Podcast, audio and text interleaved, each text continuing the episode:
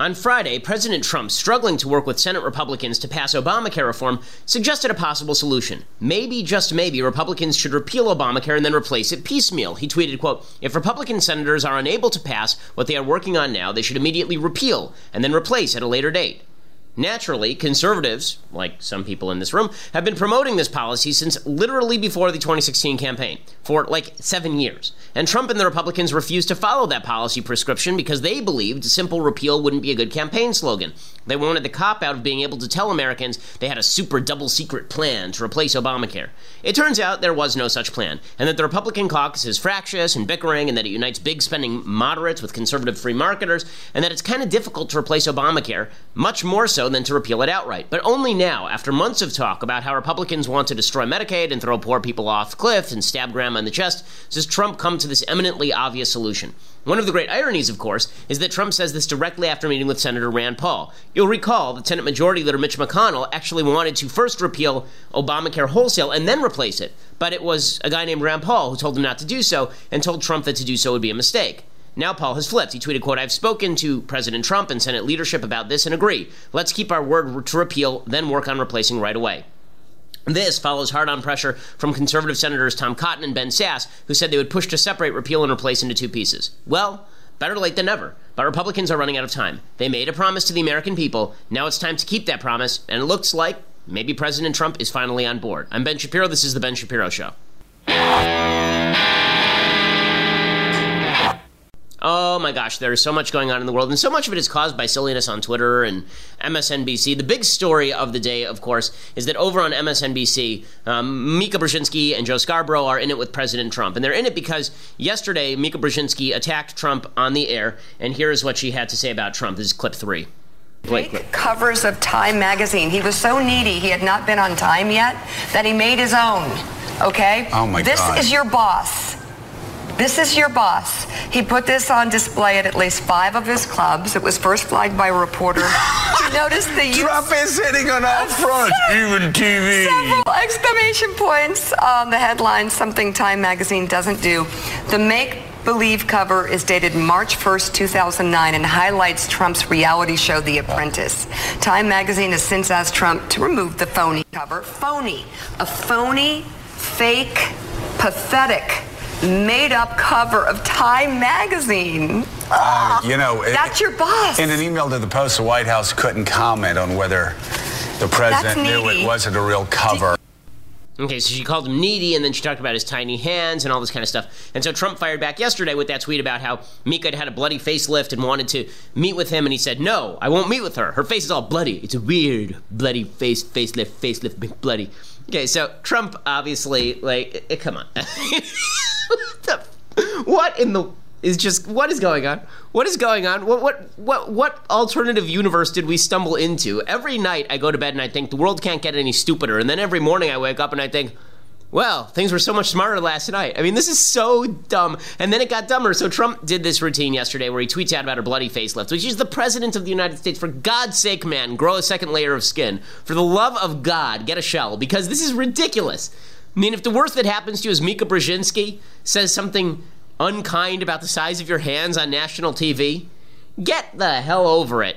And Mika Brzezinski and Joe Scarborough, I mean, yes, they're they're they're T V clowns. I mean, why is this any surprise? So fun. So this morning, this becomes a very serious issue yesterday, a very, very serious issue. We must take it super seriously, right? We can't laugh about it. It's very serious. The president is a sexist. It's worse than it's worse than Watergate. It's worse than it's it's worse than Bill Clinton stooping an intern in the Oval Office. It is worse than than uh, than F D R locking up all the Japanese folks in internment camps. It is worse than all of those things combined. The president said about Mika Brzezinski's bloody face. So listen, do I think it's appropriate? No. Do I think that it's degrading to the country? Yes. Do I think it's degrading to the office of the presidency? Yes. But I think we've been degraded for a while. I think Trump is the culmination of a grand pattern toward the degradation of our civil society. In any case, everybody in the media just goes insane. So Mika and Joe, who are now married, I guess, uh, they, they decide that they are going to skip their vacation and show back up this morning because, after all, as I said yesterday, the only people who benefit in this Trump, Mika Brzezinski, Joe Scarborough battle are the people who I just spoke about.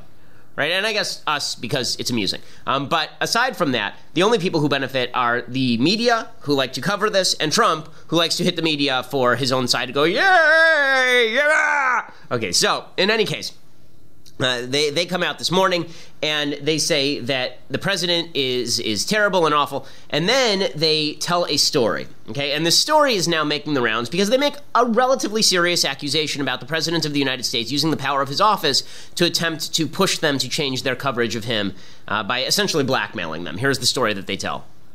We got a call that, hey, the National Enquirer is going to run a negative story against you guys.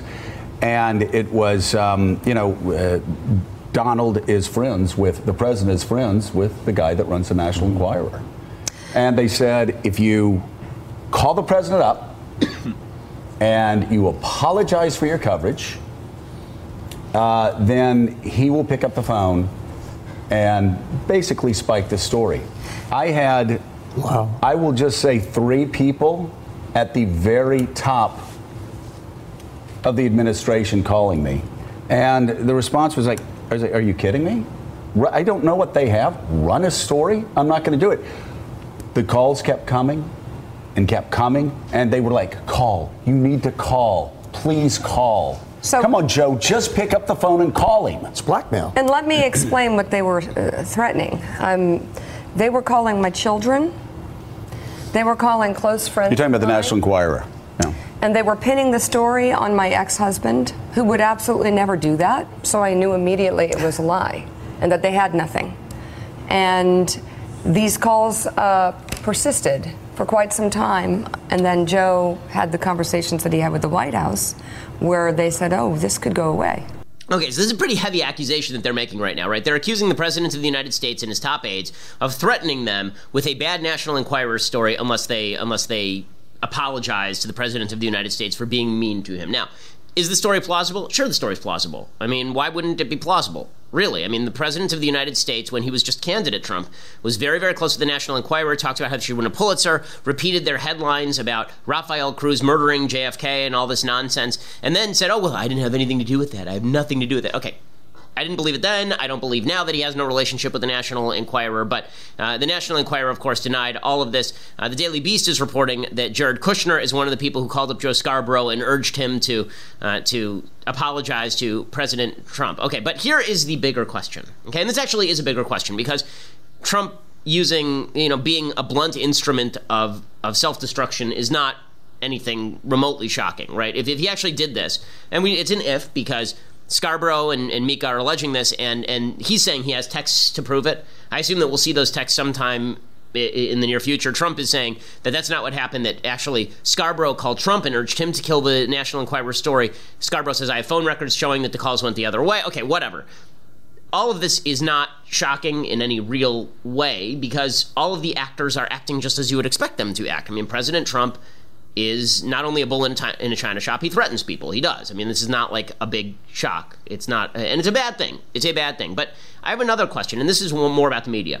Why didn't Mika and Joe, Mika and Joe reveal this when it happened?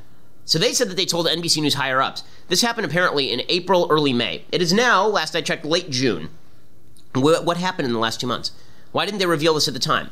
Pretty devastating accusation, right? I mean, if at the time you come out and you say, this morning I got a call from the White House. There's a National Enquirer story that's about to run. It's a hit piece on me and Mika. And the president of the United States called me up and said that he wanted a personal apology from me or the National Enquirer was going to run the story. You don't think that's newsworthy? You don't think that's newsworthy? Why wouldn't you reveal that? And this demonstrates, the point that I'm making is this demonstrates the tacit game that is being played by the media and by Trump, by the White House and by the media, and it's it was true during Obama, it's true now. There's a tacit game that's being played to raise everybody's ratings and to keep attention on the media, and, and the last thing they want to do is destroy the game. What we are watching right now is a giant kabuki theater. What we are watching right now is W W E. If this were a legit fight, Joe Scarborough and Mika would have come out immediately and revealed this story. If somebody, if the White House threatened me with coverage, do you think I would hold that back, or do you think I would report that? I would report that the day of, right? The day of. Before the phone call was over, I'd be texting other media outlets. I mean, are you crazy? Why wouldn't I report that? That is the most newsworthy thing Mika and Joe have ever done. It's a lot more newsworthy than a coverage of Trump. But you can see the kabuki theater because now they have to come back and try and claim that this is all a giant shock to them. Right? They have to claim that this is all just a big surprise to them. So here are Mika and Joe this morning saying, well, you know, we never expected this from President Trump. Really? You want to talk about fake news? You never expected this from, never expected this from Donald J. Trump, the most public figure in probably American history. D- Donald, that guy? The one who's famous for firing people and bullying people and being a general jackass? You, you never expected this kind of behavior from, like, after last year when he insulted Heidi Cruz's looks via Twitter? After last year when he said that Carly, Carly Fiorina's face was reason not to vote for her? Like, they, really? That's the fake news. The fake news that Trump, well, Trump changed, Trump changed. Again, all excuse making because this is all just a game. It's all just a game. Here they are. The guy that's in the White House now is not the guy we knew two years ago. Not the guy that's close. In the White House now is not even close, because the Donald Trump we knew for the better part of ten, twelve years um, was always in on the joke. Yeah. He'd like, he'd go, here's Trump water, and then it'd wink at you. Yeah. Right? Or, here's this. Hey, look, look at it. And it'd always wink, kind of like, they love that. Yeah. Yeah, look, look, they love that. Yeah. You know, it's like they just come here and they love seeing my name. It makes them feel like they're part of something. He was always in on the joke. Without getting into great detail, I will just say that somebody at the top of his campaign last summer said to me, we're all really worried about his emotional state. Yeah. But this he's is our cha- analysis. He's changed. No, this isn't our analysis. I'm, I'm telling you what somebody said. Yeah. This guy is not even the same person he he's was a year joking. ago. Oh, he's totally radically changed. Are you out of your mind? He's totally radically changed? Really? Really? Really? Come on. So, what, what does all this say? What it really says is, again, there's a game being played where the media have an interest in playing up the drama, and Trump has an interest in playing up the drama, and a lot of the drama is overwrought and fake. Mika says mean things about Trump. Trump says mean things about Mika. All of it is wildly inappropriate from the office of the presidency. It's inappropriate for the media to to attack the president's teeny hands for no reason. It's just vindictive and stupid. Um, and all of it is just demonstrative of the fact that after all this is over, I promise you, within three months, Mika and Joe will be at the White House hanging out with Trump and doing an interview where they're all making love. Okay, that, that's that's what's going to happen, I promise. Within the next few months, all of this will have blown over, and Trump will do an apology to them, and it'll be a quasi-apology, and they'll apologize to him, and they'll all, they'll all make up, and it'll be all sweet and nice, at least on the surface. Okay, maybe down deep they hate each other, but it's all just it's all just stupid stuff.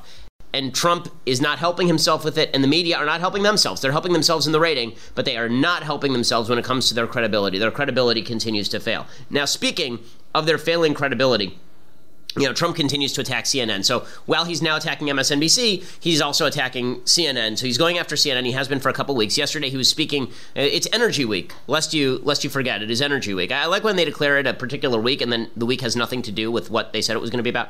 Energy Week is apparently Bloody Facelift Week, and all of American politics, I think, at this point, we can all agree, needs a bloody facelift, a bloody, bloody facelift. Okay, so here is President Trump talking about C N N and its fake news. Many of us remember the long gas lines and the constant claims that the world was running out of oil and natural gas. Americans were told that our nation could only solve this energy crisis by imposing draconian restrictions on energy production. But we now know that was all a big, beautiful myth. It was fake. Don't we love that term, fake? What we've learned about fake over the last little while. Fake news. C N N, fake. Okay, so this is like a little Pavlovian response, and uh, the smile and the wink at the camera. Okay, again, he, this is being broadcast on C N N. The whole game is, is pretty transparent, but you know, the, what's even more transparent is that none of this has to do with bettering our politics in, in any serious way. So James O'Keefe has been doing uh, a really interesting series of videos where he went sort of undercover with C N N, and he's got a bunch of C N N people on tape saying things. Now, here's the stuff I think that, that O'Keefe is covering that is worthwhile, and here's the stuff I think that is just the wink and nod at the conservative audience. Ooh, here is some red meat. Eat it, right? Okay, so the stuff that matters is the first producer he talked to, this Joe Bonifield guy, said openly that the top of the network was saying to cover the Russia stuff even though there was no substance to it for ratings. That is a substantive critique of C N N. That is an important thing. That right there is breaking news from James O'Keefe that actually matters, right? That's the stuff that I care about, which is C N N actually, like what we see on T V is a lie, and they're doing it for ratings. That's actual news. What is not actual news is the various random thoughts in private of of random associate producer. So O'Keefe broke another tape last night in which he uh, caught an associate producer of C N N on tape uh, saying some nasty things about the American voter and about Kellyanne Conway, and here is what it looked like. C N N, it's an impartial, right? Do they? What's the view of Trump in, in like the kind of me- media circle, basically? on the inside, we all recognize he is a clown, that he is hilariously un unqualified for this, that he's really bad at this, and that he does not have America's best interests. We recognize it's just crazy. I mean, because look, here's the deal, this is a man who's not actually Republican. He's not actually Republican. He just adopted that because that was the party he thought he could win it. He doesn't believe anything that these people believe. The man's on his third wife, I guarantee you he's paid for abortions. He doesn't even care about abortion. He doesn't care about gay marriage. He doesn't even really care about the budget. Right. The man's upping the budget even when he promised to, to rein it in. You mean he'd be pro-gay marriage or anti-gay marriage? I don't think, I don't think he gives a ninety percent of us are on board with just, with just the fact that he's crazy. What do you mean, ninety percent are on board what? The, like, uh, with, with her? No, I wouldn't say with her, but just acknowledge the fact that he's bad. Uh, ninety percent of You're my, my direct over. Okay, so this part right here, we'll stop it there for a second. So, when he says, um, when he says all this stuff, this is the newsworthy stuff, where he says everybody at C N N agrees that Trump is crazy. Okay, that's newsworthy because now he's talking about the entirety of C N N. He's talking about how everyone at C N N who pretends to be objective is actually not objective. They think that Trump is crazy. Okay, all of that is newsworthy and all of that is true. I mean, it's it, not, not that Trump is crazy, but that they think this. We all knew this, right? Is that any great shock to any of us? No, it's not a shock that people at C N N think this. In fact, some of them come out and say it openly on air while purporting to be objective. So that's not a shock. The part that I object to about this tape a little bit is the part that's coming up, and that is this associate producer then starts giving his private views about about various matters sundry. And I think that we're stepping into a little bit of dangerous territory here, and I'll explain why. But before I do that, I want to say thank you to our sponsors over at the U S C C A. So we're living in a, in a world that feels increasingly dangerous. It feels like uh, there are there's more violence. There there was an uptick in uh, in murder in the last couple of years in major cities around the United States. If you are concerned not only about the possibility of violence, but the possibility of things like home invasion, uh, about robberies and carjackings, well, then you should probably own a gun, and you should know how to use it. And U S C C A makes sure that you can do both, and they also make sure that if, God forbid, you have to use your gun in a self-defense situation, they have all the legal necessities that you are going to need, because it's not quite as easy as the cops show up, say it's self-defense, and leave. You can definitely be caught up in a criminal justice system even when you do the right thing with the gun. So what the U S C C A does, what the U S Concealed Carry Association does, is they give responsible gun owners like you and me complete peace of mind in an unpredictable world by educating us, training us, making sure we are legally and financially protected for after we pull the trigger. And they also help us get armed. So right now, in honor of fourth of July, they are doing the Great American Giveaway. This is awesome. They want my listeners to know about it. Okay, Great American Giveaway by July fourth. If you win, if you win, you go over to their site, defend my family now dot com, and you get five chances to win. defend my family now dot com. You get five chances to win one thousand seven hundred seventy-six dollars for the guns and ammo of your choice, like seventeen seventy-six. So you get a ton of money for the guns and ammo of your choice when you go and, and you can register to win. defend my family now dot com and get five chances to win. It's a free shot at one thousand seven hundred seventy-six dollars worth of guns and ammo. You should register with defend my family now dot com anyway, because you get all of those other resources I talked about, the educational resources, the financial resources, the legal resources. You get all that stuff with the U S C C A, but you also get the, the cool opportunity to win one thousand seven hundred seventy-six dollars worth of guns and ammo at defend my family now dot com, and you can register for five chances to win. Make sure that you, uh, that you check them out. We appreciate it. Okay, so on to the rest of this interview. One of the things that I've seen from the right, uh, and this is happening in defense of, of Trump, is this attempt to say that when Trump tweets nasty things out about Mika Brzezinski, that this is the equivalent of what you're about to see from the, an associate C N N producer saying something privately. So I'm going to play the clip, and then I'll explain why I think that trying to cover this as news is mistaken and foolish and, uh, and, and pretty silly. Question the... I don't want to be rude here. Be careful how I put it. You're at least some percentage either Scottish. Would it be fair to question the intellect of the American voter? Oh, no, they're stupid. I hate to be stupid. Now, and of course, the thing that pisses the White House, White House off so much, because we actually had uh, that awful woman, Kellyanne Conway, you know, the blonde. Who's, who's sorry, Kellyanne Conway. What's she look like? The, is she the one with she the... looks like she could be shot. Okay, so the people on the right are saying, well, you know, you've got this associate producer, Jimmy Carr of C N N, saying that she looks like she got hit with a shovel. First of all, there are a thousand associate producers at C N N, but, you know, people are saying, oh, look at this. This is just as bad as Trump. It's just terrible. It's just the worst thing. I mean, it's just as bad as Trump. So the same right that, that has excused Trump on the bloody facelift stuff and on the Fiorina's face stuff and on the Heidi Cruz's ugly stuff, they say this associate producer at C N N, how dare he, how dare he. And here is my problem with this, and even what he says about the American voter. Okay, like I, I've said, I think on the show before, that I think a lot of voters are dumb. Okay, we, we voted for Obama twice. Okay, the American public voted for Obama twice and then gave us as nominees Hillary Clinton and Donald Trump. Okay, I'm not going to go with the all-knowing wisdom of the American voter. I think that we are wise about our own interests. I'm not sure that we are wise about politics or the Constitution, which is why the country has been consistently drifting left for the last eighty years. But, you know, everybody, oh my God, he said the voters are stupid. Okay, come on, come on. You've said the voters are stupid. Be real. You've said it. You said, look at all these other people. They're so dumb. Okay, like, come on. Everybody has said that. And then this guy says that uh, Kellyanne Conway looks like she got hit with a shovel. So, is this something he should have said? No, it's not something he should have said. But I'm getting concerned about the tendency, both right and left, to suggest that private speech is exactly the same as public speech. That if you say something privately to your friend, that's exactly the same as the President of the United States, the most powerful man on planet Earth, going on Twitter and saying it. Uh, no, no. Okay, there are only three types of people who say exactly the same thing in public that they say in private. Okay, saints, because they say great things, wonderful things in private, and then they say wonderful things in public. Okay, evil people, who say evil things in private, and then they don't care that they're evil, and so they say evil things publicly. And fools, right, who who will just say whatever comes to mind. And it doesn't matter if they're public, doesn't matter if they're private, they're exactly the same in public as in private. The rest of us, we say things to our friends that we don't want publicly exposed, we say things to our spouses we don't want publicly exposed. One of the aspects of freedom, one of the basic aspects of freedom, is this distinction between public and private. Right? We used to recognize this. Totalitarian countries basically said there should be no distinction. What you say in public and what you say in private should be exactly the same. So we will tape you, we'll put the Stasi on you, we'll make sure that you never say anything privately because maybe, maybe you're thinking that when you go out and act publicly. In a free society, how we treat each other publicly is how we judge one another. So if I think privately, God, I really don't feel like giving charity, but then I sign a one hundred dollar check to a charity, my private thoughts are of no consequence to the society around me. Okay? Only my actions. Only my actions. Or if I say privately to somebody, God, I really, really can't stand that Barack Obama. Right? He's just awful. And then I go out publicly and I say, you know, he's not my favorite president. I don't like his policies. Is that the end of the world?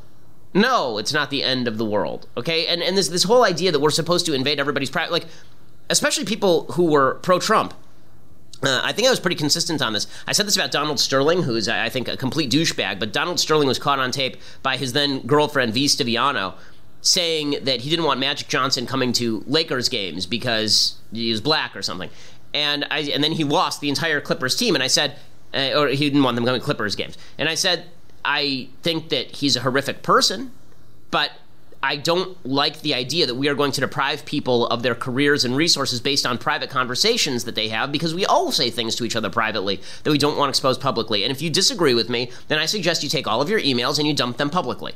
I suggest you tape all of your private conversations and dump them publicly. The distinction between private and public is very important because we practice out in private what it is appropriate to say in public. So yes, it matters more. It matters more that the president tweets nasty things out than it does that Jimmy Carr, a C N N associate producer, said in a private conversation at a coffee house that Kellyanne Conway looks like she was hit in the face with a shovel. Yes, it matters more because the president is the president and this guy's a random dude. And second, because the president deliberately said it publicly. I guarantee if you put Jimmy Carr on camera publicly, you put him on C N N and asked him, what do you think of Kellyanne Conway's looks? He wouldn't say anything like this. We all say things privately that we wouldn't say publicly because we know that it is not appropriate to say things publicly. And that's a good thing. That's not a lack of honesty. That's what allows us to live with each other. If we said all the things publicly that we said about each other privately, we would never be able to live with each other. Okay, this is called tact. This is why some of us have it. Okay, it's a useful thing. And undermining that on behalf of a guy who just says whatever comes to mind, I don't think Trump is evil. I just think that he's a fool when it comes to him saying private thoughts publicly. You know, I don't think he's a saint, as some of his followers seem to think, and I don't think that he's evil, as some of his detractors seem to think. I think that he's foolish about how he uses his, his rhetoric and language. You know, just because he does that doesn't mean that we should undermine this difference between private and public. We practice in private what we say in public. And yes, we should be better about what we say in private, too. But that is not the same thing as what we say in public. And if we make these the same thing, we are going to destroy a civil society in which we all can live. Okay, so as we continue here on the show, we are going to talk about uh, the mailbag, and we are going to talk about the Democrats, of course, losing their minds over all of this in totally hypocritical, ridiculous fashion because they are going over the top on all of this, and it's really stupid. Um, but for that, you're going to have to subscribe. So for eight dollars a month, you can get a subscription to daily wire dot com. You get the rest of this show live. You get the mailbag. Get to be part of the live mailbag, which we are doing today. And if you get an annual subscription, you get a signed copy of Say It So, a book about baseball and fathers and sons that I wrote with my pops. Uh, it's a really good book, and you get a free signed copy when you get an annual subscription. Also, make sure that you get your subscription now. If you wait till July tenth, our rates are going up. Get your subscription now, lock it in, and then you're going to keep that low rate locked in, which is what you want. And uh, and if you want to listen later on iTunes or SoundCloud, make sure that you go over there and subscribe and leave us a review. We always appreciate it. We'll be back here at uh, nine a.m. live on Facebook. Uh, and uh, and if you want to listen to the show later, obviously, use any of the methodologies that we have already talked about. Um, and uh, we will see you on the other side.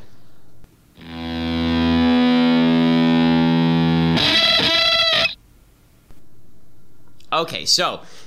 The, the Democrats, of course, are reacting to this with all of their usual, uh, all of their usual subtlety and uh, and honesty. They're calling for Trump to be impeached.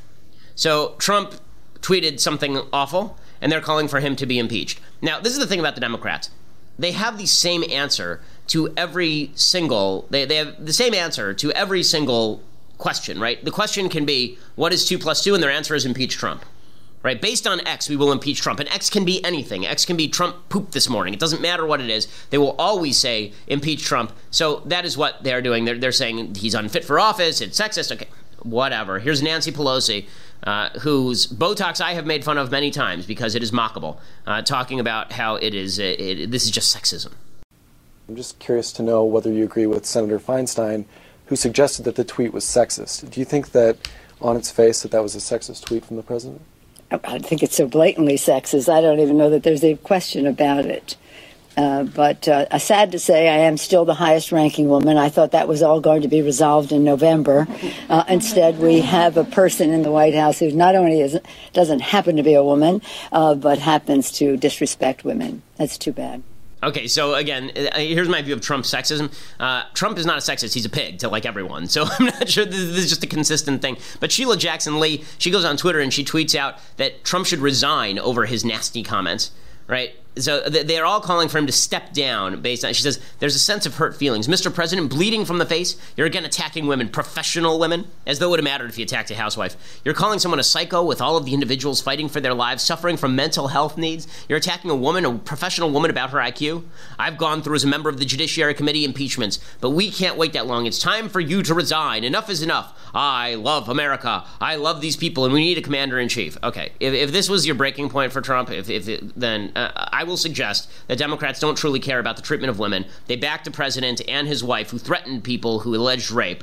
Okay, they, they don't get to complain about, oh, it's so, he should resign. Okay, you backed a guy. You, you There were people in your party who openly stated that they would perform oral sex on President Clinton if it would keep abortion legal. You don't get to talk about class and sexism with regard to with regard to President Trump. I mean, we can all talk about how this is dumb. We can all talk about how it's immoral, but for Democrats to play the wounded innocent uh, is really quite ridiculous. And then you've got the Republican response, which is just as stupid. Uh, you've got Sarah Huckabee Sanders tearing into the press, saying, why don't you focus on the issues? Why don't you focus on the issues? To his legislative agenda, I'm not asking about the tweet. Look, I think the president I'm asking would... about whether or not this helps his legislative agenda. I, I think the president would love for us all to focus on the legislative agenda a whole lot more. Um, over, you look at the coverage over the last month of the extended period between May Sorry. and June. All of the major networks, if you look at their coverage and what they're talking about, they spent one minute in the evening newscast talking about tax reform, three minutes on infrastructure, five minutes on the economy and jobs, seventeen minutes on health care, and three hundred fifty-three minutes. three hundred fifty-three minutes attacking the president and pushing a false narrative on Russia. I mean, look at that in comparison. If you guys want to talk about legislative agenda and focus on policy and priorities, you guys get to help set that table. And three hundred fifty-three minutes of attacks against the president and driving a false narrative. Okay, so all of this is true except for the fact that the president of the United States can't stop himself from tweeting things, okay? Half of the media coverage has been about his tweets. So, yes, the media latch onto those. But if you look at his actual Twitter feed, he's tweeted about the media, I think it was something like eighty times, and he's tweeted about jobs like like twenty. I mean, like, he, he's just, like, take some responsibility. Media, take responsibility for your own coverage. President Trump, take some responsibility. As uh, Dave Burge at Iowa, Iowa Hawk on, on Twitter put it, you know, kids in the backseat, settle down, stop kicking each other. But it's just, like, even Bill O'Reilly was saying, why doesn't he tweet about Kate's Law? Like, yesterday, the House passed Kate's Law, which is a, a law protecting people from uh, from criminal illegal immigrants. And Trump could have been tweeting about that incessantly yesterday. Instead, he was tweeting about Mika Brzezinski's face. But, you know, if I was advising President Trump, I would tell him, not uh, who cares about Morning Joe and Mika Brzezinski? Who? Their ratings aren't. Nobody no one cares. Them. I mean, comparison. I mean, really, who cares? So they say bad things about you. So what? Um, get Kate's Law done, you know, tweet about Kate's Law. Tweet about, you know, the new health law. Okay, even even Sean Hannity and Laura Ingraham were on Trump about the tweets yesterday, more for effectiveness' sake and, and less for less for morality's sake, because the, a lot of the right seems to have fallen into this trap of thinking that as long as you're smacking the left, it doesn't matter how you do it, uh, that you can be as immoral as you want so long as you're smacking the left. Uh, again, I disagree with that, but at least they were coming out and recognizing that this is ineffective stuff from President Trump, which it is. Okay, let's do some things I like and some things I hate. Uh, but before we do, I first want to say thank you to a new sponsor. So this is an awesome company. They make reliable, perfectly built, highly functional gear, okay, like backpacks at an affordable price. It's called Cannae Pro Gear. It's spelled C A N N A E P R O G E A R, Cannae Pro Gear, based off the Battle of Cannae, um, and it's named after that battle. Their mission is to provide the best possible backpacks, duty bags, apparel. They use quality materials that are designed to meet the grueling demands of combat while appearing, appealing to the modern everyday user. So they're, they're pretty awesome looking. I mean, they're really great looking bags.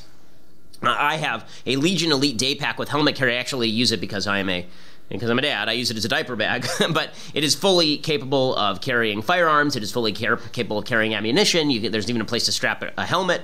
Um, but for me, that's the place where I put the diapers. I look, I, I love it. I love using it. Um, I highly recommend it. The, this Legion Elite day pack with helmet carry. I'll bring it in next time and I'll show it to you because it's really a cool looking bag. Uh, again, this is Cannae Pro Gear. C A N N A E. Pro Gear dot com, uh, and if you use promo code Ben, you get fifteen percent off your entire order. So use promo code Ben at Cannae Pro Gear dot com. If you want to be the dad who looks the coolest, uh, or if you want to be the mom who can actually fit everything into that diaper bag, or if you just want a bag that can carry your guns and ammo to the range, then this is what it is for. Terrific gear. I mean, really top-notch, durable, well-designed. Cannae Pro Gear, C A N N A E Pro Gear dot com. Use that promo, get po- promo code Ben to get fifteen percent off your entire order. Plus, you can also follow them on Facebook and Instagram at Cannae Pro Gear. Um, I do. Uh, so you can stay current with the latest updates and their deals and more. Again, fifteen percent off your entire order over at Cannae Pro Gear dot com. And uh, their, their gear, as I say, super cool stuff. Um, very user-friendly and really well thought out. I met with them and they showed me all their, their entire line. It's really, really amazing stuff. Okay,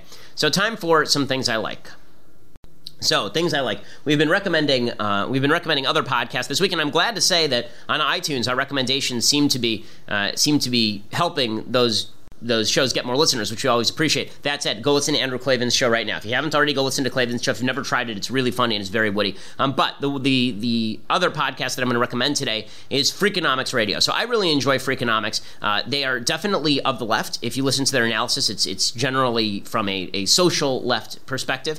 Um, they are not averse to government intervention, but they take on kind of interesting social science and economics issues and talk about them. So they will talk about the evidence on how minimum wage affects employment. They will talk about um, how we can change people's behavior so they're more likely to get insurance. It's it's it's really fascinating, and things that you would never think of. Like, they have an entire episode on how best to structure lines at grocery stores. Really, really interesting stuff. I always enjoy listening to uh, to Freakonomics, so you can check that out over at iTunes. Worth listening to. Okay, other things that I like. So uh, there's this tape that came out yesterday. A guy stole a, a woman's purse. And uh, he neglected to understand that she had a car, and here is what followed. Everybody get out of the way! Holy shit! ah, I don't know what the outcome of that was. The guy stole her purse, so she hopped in her car, and then she hit him with the car. You know, I, the cops aren't allowed to do that because after you, uh, after somebody robs, you're not allowed to use force. She was five months pregnant. Um, she started to run after him. She says, he was with my purse and he took off and I took off after him. Me being five months pregnant, I chased a little ways, then came back, jumped in the car, threw it in gear, came across the curb and ran him over. I was not going to get him, let, let it get away with it. It's not right. It's not fair. Raines was taken to the hospital after the incident. He's okay. He only suffered minor injuries. He's charged with felony breaking and entering, larceny, and misdemeanor damage to property for damaging the screens to Braswell's phone and iPad. This is according to Breitbart. Braswell is charged with misdemeanor assault with a deadly weapon for running Raines over. Okay, if you're a jury and you convict this person, you're a bad person, okay? You should not convict a person. Like, th- this guy had it coming, and uh, I have no problem whatsoever with the... Wo- like, if she'd run him over and killed him, it might be a different story, but, uh, but her hitting him with the car to stop him seems to me uh, totally and utterly appropriate. She is our hero of the day here. Um, this is not to say that it is a wise move, but it is uh, it is not something that I'm going to lose any sleep over. Okay, time for a few things that I hate, and then we'll get to the mailbag. So, things that I hate today. Okay, so this video is the end of Western civilization. Uh, over in uh, one of the Nordic countries, uh, I can't remember whether, this is in Finland. Okay, so over in Finland, Uh, they have now released this. Uh, they they have now released uh, video of a sport that many girls are taking part in. It is called hobby horse, and uh, here is uh, what it looks like.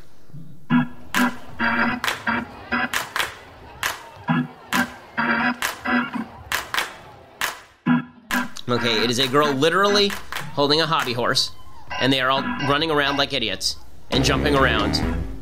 It says points are awarded for style and posture. And they say no boys are allowed. Every once in a while a boy will enter. Okay, this, it says, this is where girls can be kind of free. There are no boys coming and saying what we need to do. What they need to do or like bossing around. Okay, it says riders are mostly girls aged twelve to eighteen. Okay, th- okay, we need to stop this. Okay, this the civilization is over. Okay, you're running around with a with basically a broom with a horse's head um, and calling this a sport. No. Just no. Just no. Okay, you're never... No. Western civilization cannot be preserved under these conditions. The answer is no. Okay, other things that I hate. So, the left is coming after my friend Dana Lash. She cut an ad for the N R A that's very controversial. Um, and we want to show you the ad, and then I want to discuss what I don't like about the ad and why the left is out of its freaking mind. So, here, here's the ad.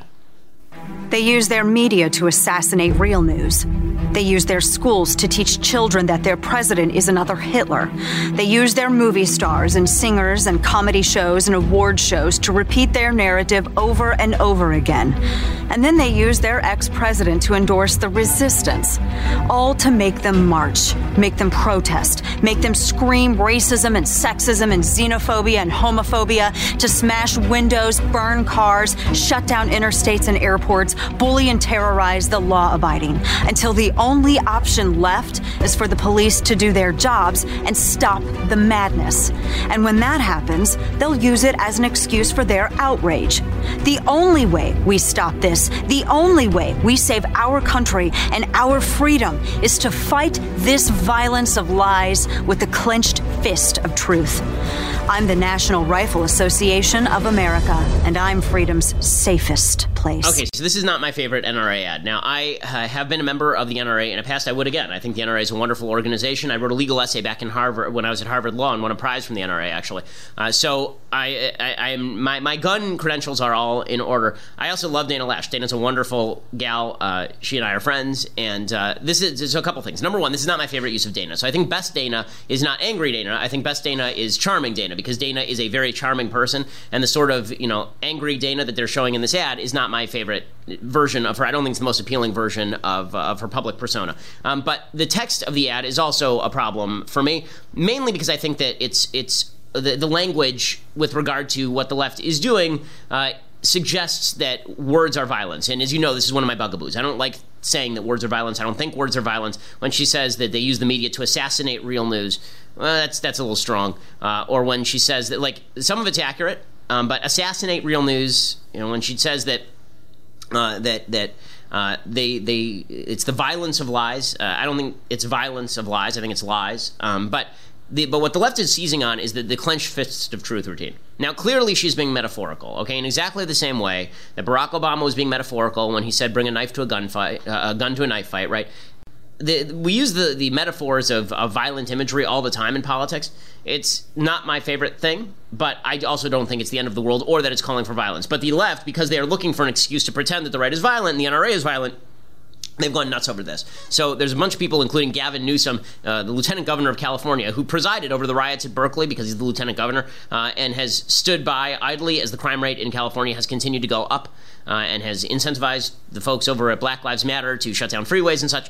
Uh, he says this is just chilling. It's just chilling. Like, it makes him think people are going to get guns and shoot people. Okay.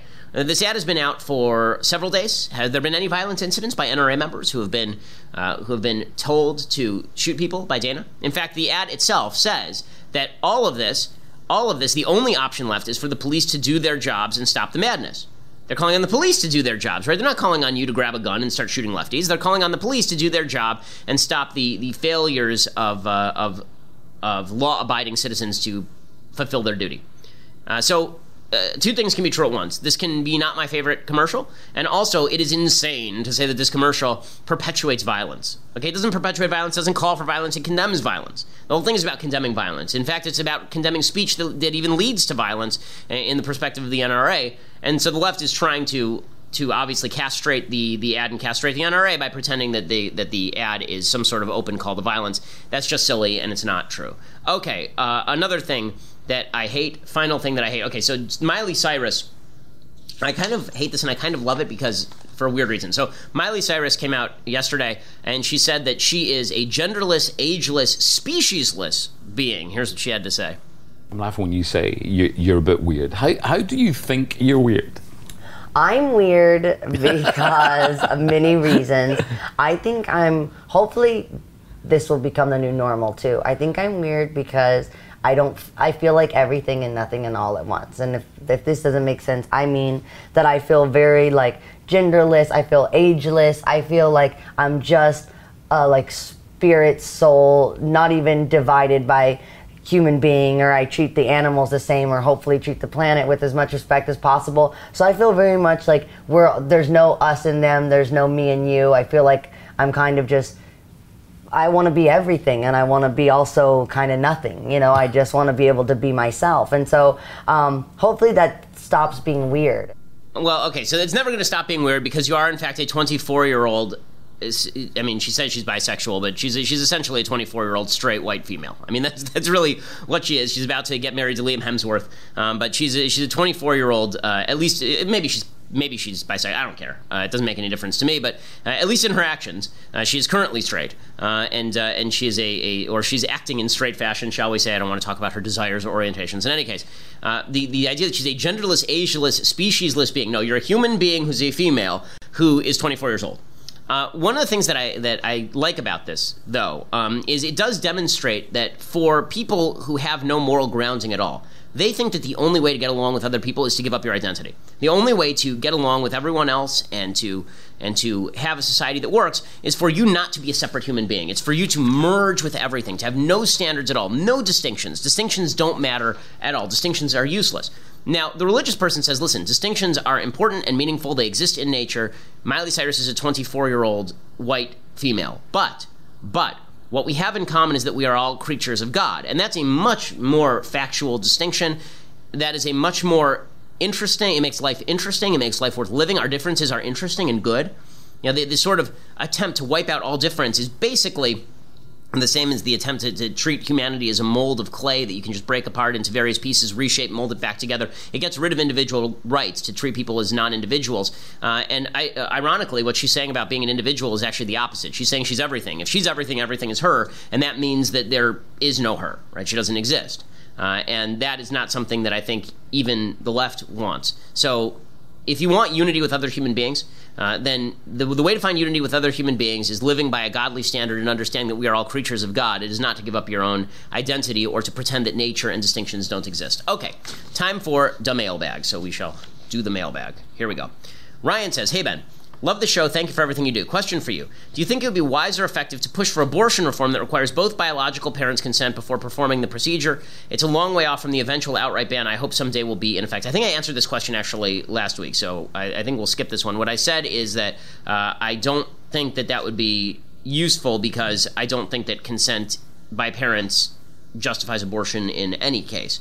Um, you know, any any fake obstacle is fine with me, but I don't think it justifies abortion in any case. Nicholas says, hey, Ben, just subscribed today. I was wondering, what is your opinion on pensions and unions for firefighters and police officers? So my opinion on pensions and unions for firefighters and police officers is that you should not be allowed to unionize against the public. So these are all public agencies. The problem is, I'm not against union. U- unions are fine. Uh, but the unions have to exist with a bargaining uh, across the table from somebody. And the problem with public sector unions is the way that they typically work is that they are negotiating with politicians. They elect those politicians and give money to those politicians. And then those politicians are supposed to act on behalf of your taxpayer dollars, but they actually act on behalf of the constituents who got them elected. So let's say that I pay you money, I give you a bunch of money to your campaign, then I elect you to a position, and then I say to you, I want you to give me a raise. Normally we would call that corruption, right? Normally we would call that corruption. That's basically what these unions do. They are collectively bargaining against the state, which means they are bargaining against the taxpayer. So that really should not be a thing. That should not be a thing. We can we can by law set wages. We can by law create. We can by law create structures. Um, but the, this idea that, that you're going to collectively bargain, or that you can have firefighters or police who, who threaten to strike, I mean, it's very, very dangerous, actually. You've had situations where firefighters have struck in the middle of a fire in order to get higher pay, which is blackmailing the taxpayer. Uh, that's that's dangerous stuff. Now, public sector unions are uh, are not a good thing for the country. Uh, and if you want to read more about that, there's a, a very good book called Shadow Bosses by a guy I know, friends with, uh, named Mallory Factor, that talks all about this. And Katie McCann says, if you could pick a couple of novels or films that would give you the best insight into the heart or essence of women and men, which would you choose? Well, uh, hmm. I think that a lot of films from, from various eras uh, give you a, a the best insight into women and men. In fact, I think that sexual distinctions that existed in the nineteen that were more clearly drawn in films in the nineteen forties and nineteen fifties are more accurate than sexual distinctions drawn today, because there are no sexual distinctions uh, drawn today. So uh, I, I like old musicals. I think old musicals like American in Paris give you a pretty good idea of what women and men are like. Um, maybe it's a romantic vision, but I think that's what it should be. Um, again, none of this is is in favor of the is is against the idea that women should be in the workplace or anything like that. But if you're talking about the essence of women and men, um, I think that the movie Shane is actually uh, a really good movie about women and men, uh, which is weird because it's really about a kid, but it's really about women and men. Um, let's see, novels novels about women and men. Um, the book East of Eden uh, is is a fascinating book that, that talks about women and men. Uh, I, I have to think about that one because I, I'm trying to race through all the literature that I've that I've read in my mind.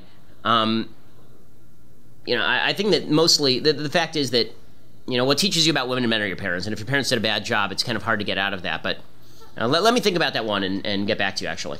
Uh, so Matt says, hey, Ben, since you've literally written the book The Porn Generation on what social liberalism has been doing to society, could you give some advice to the younger generation who find themselves tempted by easily accessible pornography and rampant excessive sexual liberation? Thanks, Stephen. Okay, so th- this is one of the more difficult questions facing young men today in a society that is pervasive with sex, and men have a natural drive to look at naked women no matter what. Um, and in, in a society where that is so easily available, what stops you from doing that? It does desensitize pornography. Do, I wrote an entire book about it. Do, pornography does desensitize you to uh, to women as human beings if you look at a lot of it. Men are always going to look at women as sexual objects because women are things that men want to have sex with, uh, or straight men want to have sex with. But looking at them solely as sexual objects demeans them and degrades them. Uh, plus, pornography sets up unrealistic standards about what women are going to be like in sex, that women are as aggressive about sex as men are, uh, that women, quote-unquote, want it all the time. Uh, you know, there, there, there are pretty wide distinctions between what women want with regard to sex and what men want with regard to sex, and you're getting a very unclear picture of that when you watch pornography, because pornography caters to men's fantasies of what women would be, which is basically the male sex drive in a female body, right? I mean, that's that's sort of what men want women to be, is women who are as aggressive and want sex all the time as much as men do. Okay, they don't. They don't, okay? And pornography sets up that unrealistic expectation, and then men are disappointed when women in the real world aren't like that. So it's setting up that unrealistic expectation. Uh, it also acts like a drug, pornography. So it does have the, the same impact on your brain as some drugs do. It becomes addictive. Um, it's something where it's hard to break away from. And just like, I think all men have to acknowledge that if you have a sex drive, you are a potential porn addict, okay? Unlike alcohol or or drugs, all men who have a sex drive are potential pornography addicts, and you have to treat pornography the same way that you would alcohol or drugs if you are somebody who is uh, who has a tendency to look at pornography, and that is you have to keep yourself out of the situation. You have to not go looking for it. You can't let yourself stumble. You have to draw strict lines around it, uh, and then you have to maintain uh, those those those lines. William says, "Hey Ben, love your show and all your brilliant ideas, but I'm wondering, if someone dies and then you had a full physical and mental capacity to save them and you did not save them, is it your fault? What does Judaism have to say about this as well? Thank you so much." So in general Western thought, there's the idea that you do not have a duty to save. There is no duty to save. So if you see somebody lying on the side of the road dying and you have the capacity to save them, there's no duty to save. The reason for that is because if you have a duty to save, then do you have a duty to, well, what do you have a duty to, sa- do you have a duty to sacrifice yourself for that person? The general answer is no, but once you create duties f- for me to give up my independence for you in any way, then you're saying you have a right to my services, you have a right to the things that I do, uh, and that's a dangerous precedent to set. So, you know, morally morally speaking and legally speaking are two very different things. Morally speaking, sure, you have a duty to save someone if you can. Of course you do. Uh, I mean, if you see someone drowning and you're a lifeguard and you have the capacity to save them, jump in and save them. If you see somebody on the side of the road dying, save them, right? My wife's a doctor. If somebody comes in, can't pay their bill, she's going to care for them anyway. But legally and morally are not quite the same thing, and that's because we don't want to have a legal standard where I can impose my suffering on you because you are better off than I am. It's a dangerous standard because then victimology is basically an advantage in the legal system, and we don't actually want that. John says, "Is the national debt detrimental to the U S in the long run? And if so, why are so few politicians worried on educating the public on it?" Okay, so easy answer. Of course, national debt is detrimental to the United States. Either we're going to have to pay it through higher taxation or inflation, or other countries are just going to stop buying our bonds because they don't think we're ever going to pay it back, and then we're not going to be able to borrow anymore. So, yes, national debt is a dire, dire problem. It's going to destroy the country if we don't get it under control. If you don't believe me, take a look at Greece, where the national debt destroyed that country. Why don't politicians educate on it? Because politicians would always rather kick it down the road than say to you, okay, guys, we got to get our spending under control, fewer services, less government, and then we won't be burdening your children. Instead, politicians say, listen, we can afford it. Don't worry, we'll grow our way out of it. This is one lie. We'll grow our way out of it. You know, don't worry, we'll grow our way out of a twenty trillion dollars debt. No, you're not, no. Nope, nope, nope, nope. You're going to have to cut your way out of a twenty trillion dollars debt. And on the other side, you'll have politicians say, listen, we can afford it. We're the richest country in world history. Well, technically speaking, we are the most prosperous country in world history, but also we have the most debt. We are the guy who has a two million dollars house, but also has ten charge cards that he's run up massive amounts of debt on. So, yeah, we're living rich, but we're also spending an enormous amount of money. We'd be better off getting our bills in order. Uh, Garth says, should pineapple be put on pizza? No, pineapple should not be put on pizza. I am not a fan of fruit on anything except just fruit by itself. I don't even like fruit on top of cakes. I think it's disgusting. I, I, have, a, I have a weird thing about texture in foods. I like consistent texture in foods. Um, and so if you have like a, a slimy piece of strawberry on top of a fluffy piece of cake, this is not my favorite thing. Josh says, hey Ben, I noticed when you were broadcasting at your home, you had a graphic novel with Joker on the cover over your left shoulder. Awesome. Are you a D C or Marvel guy? Well, I've discussed this before. I am absolutely a D C guy. I'm not a huge fan of the Marvel world. I think that it is lightweight. What, do you have any suggestions on good comics, graphic novels? Yes, I have recommended them on the on the program before, so you should go back and listen to some of the old episodes. Um, but some of my very favorites uh, include the, uh, oh, what what is it called now? Uh, Dark Victory. Um, some of the great Batman ones uh, are, uh, oh, you know what? Now I'm going to have to look it up. Best Batman graphic novels. Oh, there's one that nobody knows and likes, but I love it, and it's uh, Batman and Robin All-Stars, uh, which is uh, which is a, a graphic novel by Frank Miller, which is a very different picture of, of Batman. Batman is kind of a sadist in this one and really enjoys his job. Not the Christian. He, he's the he's more of the um, Ben Affleck Batman than he is the Christian Bale Batman. Christian Bale Batman's kind of reluctant to be Batman. Ben Affleck Batman enjoys being Batman. That's the Frank Miller Batman and Robin uh, All-Stars. Uh, Superman Red Sun is one of the great all-time comics. It's just fantastic. Um, the uh, oh, so uh, what is the name of it? It's it's the prequel to Dark Victory. Why can I never remember the the? Uh, thank you, The Long Halloween. Thank you, Austin. Okay, so The Long Halloween, great great comic, uh, one of the classics of all time. Okay, um, David says, how long should the U S feel guilt for the way in which Native Americans were treated during the formation of the country? At what point does the whole thing fall into the civilization of old bucket? So my feeling is that you should not feel guilty for things that you're not responsible for. End of story.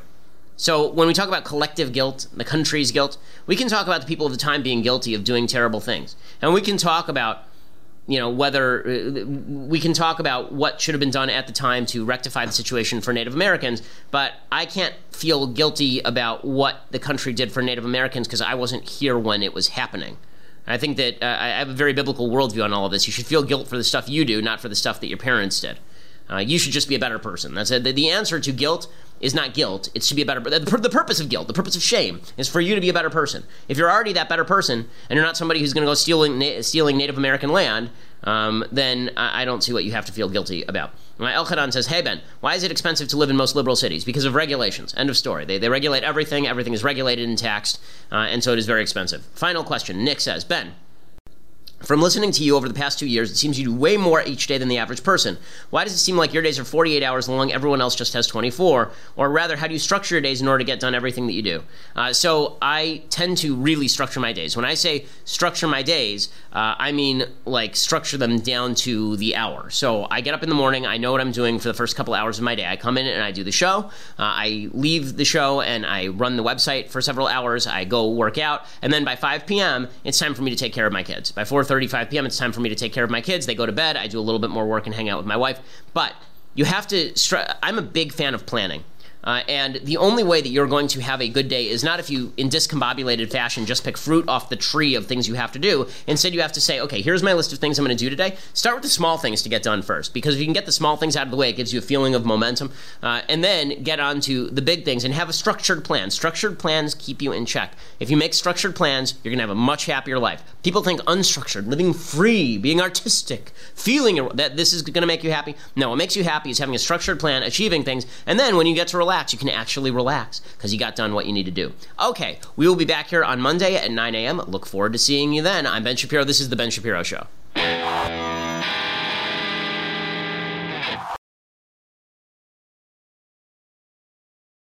We'll get to more on this in just one second. First, PureTalk believes in American values, and that free should mean, you know, like free. So when you switch to PureTalk today, you'll get a free Samsung five G smartphone. There's no four-line requirement, no activation fee, just a free Samsung that's built to last with a rugged screen, quick-charging battery, and top-tier data security. Qualifying plans start at just thirty-five bucks a month for unlimited talk, text, fifteen gigs of data, and a mobile hotspot.